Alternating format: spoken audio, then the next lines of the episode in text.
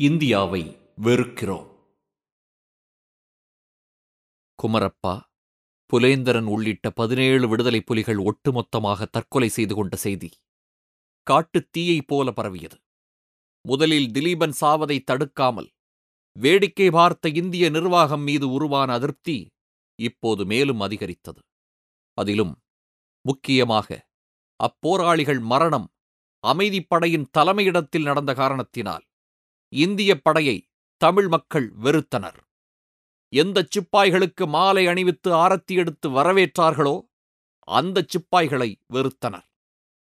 தாங்கள் இந்தியாவினால் வஞ்சிக்கப்பட்டதாக விடுதலைப் புலிகள் அமைப்பு கருதியது. பதினேழு பேரின் மரணத்தைத் தொடர்ந்து தாம் கைது செய்து வைத்திருந்த எட்டு சிங்கள சிப்பாய்களையும் நான்கு போலீஸ்காரர்களையும் புலிகள் கொன்றனர்.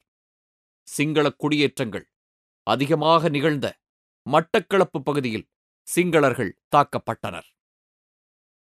பல முனைகளிலும் செல்வாக்கு சரிந்து கொண்டிருக்கும் ராஜீவ்காந்தி தான் கையெழுத்திட்ட ஒப்பந்தம் தோல்வியில் முடிந்ததை ஒப்புக்கொள்ள மாட்டார் என்றும் எப்பாடுபட்டாவது அதை நிறைவேற்றுவார் என்றும் ஜெயவர்த்தனாவுக்கு தெரியும்.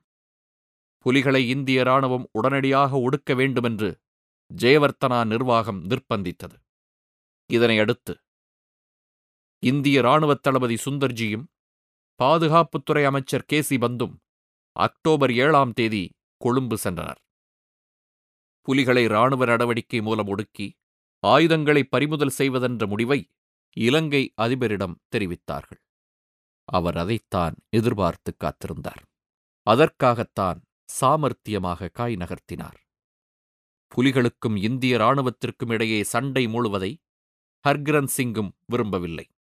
திபேந்தர் சிங்கும் விரும்பவில்லை. அவர்கள் போர் மூழ்வதை தடுக்க முயன்றார்கள். தமிழக முதலமைச்சர் எம்ஜிஆர் அமெரிக்காவில் சிகிச்சை பெற்று வருவதால் அமைச்சர் பன்ருட்டி ராமச்சந்திரனை தொடர்பு கொண்டு பேசி பார்த்தார். டெல்லி நிர்வாகத்தோடு பேசி பார்த்துவிட்டு தன்னால் எதுவும் செய்ய இயலாது என்று அவர் கையை விரித்து விட்டார்.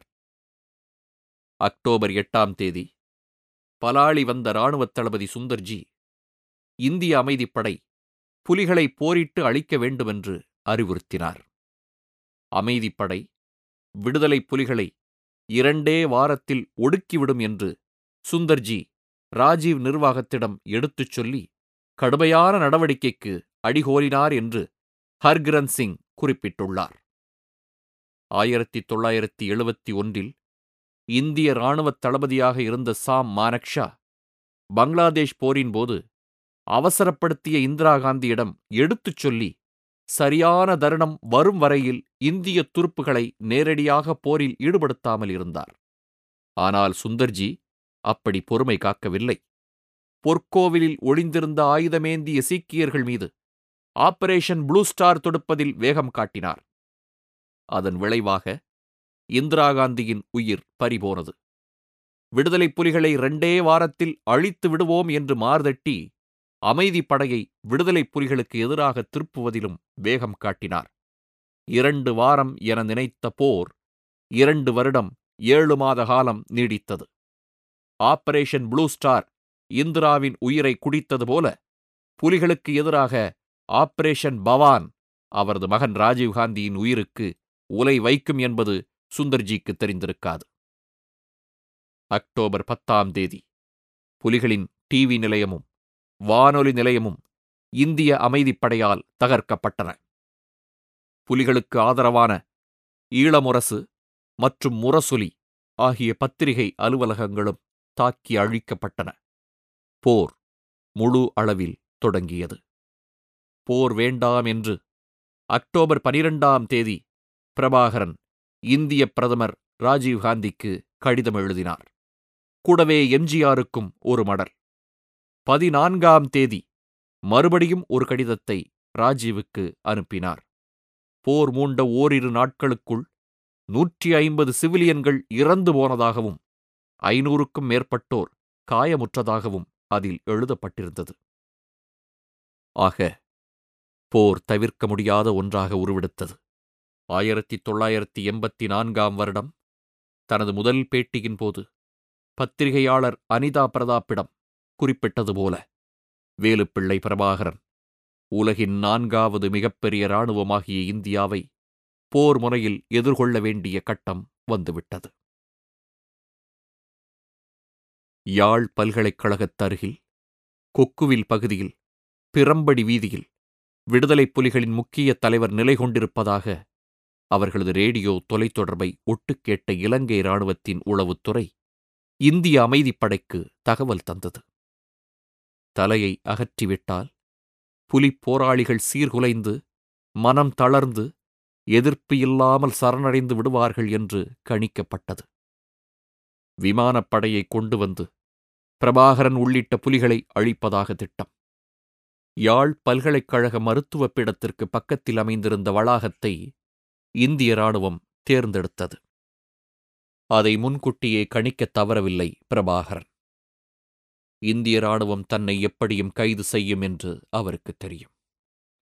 அப்படி கைது செய்ய முயற்சிக்கும் பட்சத்தில் மருத்துவ பீட மைதானம் அவர்களது தேர்வில் இருக்கும் என்று பிரபாகரனின் போர் தந்திர அறிவு சொல்லியது. அக்டோபர் பனிரெண்டாம் தேதி அதிகாலை எழுபத்திரண்டு பேரை கொண்ட காலாட்படை ஒரு வழியாகவும் தொன்னூத்தோரு பேரை கொண்ட காலாட்படை இன்னொரு வழியாகவும் பிரபாகரனின் தளத்தை நெருங்கிய அதே சமயத்தில் ஹெலிகாப்டர் மூலம் முன்னூற்றி மூன்று அதிரடிப் படையினரும் முப்பத்தொன்று பேர் கொண்ட சீக்கிய படை கமாண்டோக்களும் இறக்கப்பட்டனர். மைதானத்தை சுற்றியிருந்த கட்டடங்களில் தாமே தேர்ந்தெடுத்த ஆட்களை பிரபாகரன் நிறுத்தியிருந்தார். மாத்தையா ஜானி பொட்டம்மான் யோகி நடேசன் ஆகியோர் அதில் குறிப்பிடத்தக்கவர்கள். வீரர்கள் கீழே இறங்க இறங்க புலிகள் அவர்களை சுட்டுக்கொண்டே இருந்தனர். பிரபாகரனை பிடிக்க வந்த இருநூற்றி தொண்ணூத்தி ஆறு இந்திய இராணுவத்தினரில் இருவர் தவிர மற்றவர்கள் கொல்லப்பட்டனர். நாற்பது ஆண்டுகால சுதந்திர இந்தியாவின் வரலாற்றில் இந்திய இராணுவத்திற்கு பெரும் தலைக்குனிவை ஏற்படுத்திய கருப்பு தினமாக அந்த நாள் உருமாறியது. புலிகள் தரப்பில் பொட்டம்மான் கடுமையாக காயமுற்றார். அவர் விடுதலைப் புலி உளவுப் பிரிவின் தலைவர். வயிற்றில் காயம்பட்டு உயிர் போகும் நிலையில் இருந்த அவரை யாழ்ப்பாண அரசு மருத்துவமனைக்கு கொண்டு சென்று அவசர அறுவை சிகிச்சை நடத்தியிருக்கிறார்கள். அதன் பிறகு வல்வெட்டித்துறையில் உள்ள கிட்டுவின் தாயார் வீட்டில் வைத்து அவர் பராமரிக்கப்பட்டார். லண்டனில் தாதி வேலை பார்த்து அனுபவப்பட்ட அடேல் பொட்டம்மானையும் வேறு சிலரையும் கவனிக்கும் பொறுப்பை ஏற்றுக்கொண்டார். மே மாதம் ஆபரேஷன் லிபரேஷனின் போது பொதுமக்களை பாரபட்சமின்றி கொல்வதாக சிங்கள இராணுவத்தை குற்றம் சாட்டிய இந்தியா இப்போது அதே காரியத்தை செய்வதாக தமிழர்கள் குற்றம் சாட்டினர். மக்களை முன்னுக்கு நிறுத்தி அவர்களுக்கு பின்னால் நின்று புலிகள் தாக்குகிறார்கள் என்று இலங்கை சொன்ன அதே நொண்டிச் சாக்கை அமைதிப்படை கூறியது. பத்திரிகையாளர்களை யாழ்ப்பாணத்திற்கு இந்திய இராணுவம் அனுமதிக்கவில்லை. வன்செயல் சாவு அழிவு என்ற புதிய முன்னெப்போதும் காணாத ஒரு நச்சுச் சூழலுக்குள் தமிழினம் தள்ளப்பட்டது. பெரும்பாலான பொதுமக்கள் யாழ் நகருக்கு கிழக்குப்புறம் அமைந்துள்ள நல்லூர் கந்தசாமி கோவிலில் தஞ்சம் புகுந்தனர். அக்டோபர் முப்பது ஆசியா வீக் இதழ் அந்தக் கோவிலுக்குள் ஐம்பதாயிரம் பேர் அகதிகளாக அடைக்கலம் புகுந்துள்ளதை உறுதிப்படுத்தியது. பிரபாகரனின் மனைவி மதிவதனியும் அவரது குழந்தைகளும் கூட இந்திய இராணுவத்தின் கட்டுப்பாட்டுப் பகுதியில் இருந்த அந்த கோவிலில் இருந்தனர். அக்டோபர் இருபத்தி ஒன்றாம் தேதி யாழ்ப்பாண மருத்துவமனையை அமைதிப்படை மூர்க்கத்தனமாக தாக்கி நூற்றுக்கும் மேற்பட்டவர்களை கொன்றது. இறந்தவர்களில் இருபத்தோரு பேர் மருத்துவர்களும் தாதிமார்களும் ஆவர். இருபத்தி ஏழாம் தேதி சாவகச்சேரி சந்தைக்கு மேலே வட்டமிட்ட ஹெலிகாப்டரிலிருந்து சீரிய குண்டுகளால் முப்பதுக்கும் மேற்பட்ட பொதுமக்கள் கொல்லப்பட்டனர். எழுபத்தைந்து பேர் கடும் காயமடைந்தனர். கொல்லப்பட்டதெல்லாம் புலிகள் என்றது இந்திய அமைதிப்படை.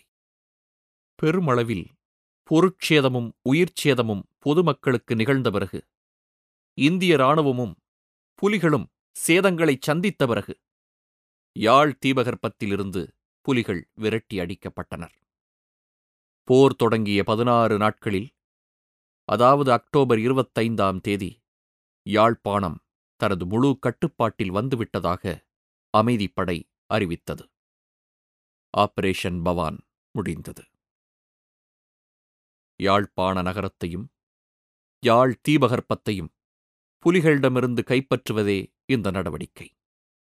இந்த ஆபரேஷனில் பின்வாங்கிய புலிகள் வன்னிக் காடுகளில் அடைக்கலம் புகுந்தனர். அங்கிருந்து அவர்கள் நெடியதொரு கெரில்லப் போரை நடத்தினார்கள். சில போராளிகள் ஆயுதத்தை காட்டுக்குள் ஒழித்து வைத்துவிட்டு மக்களோடு ஊடுருவி அகதிகள் முகாமில் அடைக்கலமாயினர். வலிமை வாய்ந்த இந்திய இராணுவத்தால் எண்ணிக்கையிலும் தளவாடத்திலும் சிறிய புலிகளை ஒடுக்க முடியாமல் போனதை மறுக்க முடியாது. அமைதிப்படை இலங்கையில் இறங்கியபோது டூரிஸ்ட் மேப்பை எடுத்துச் சென்றது.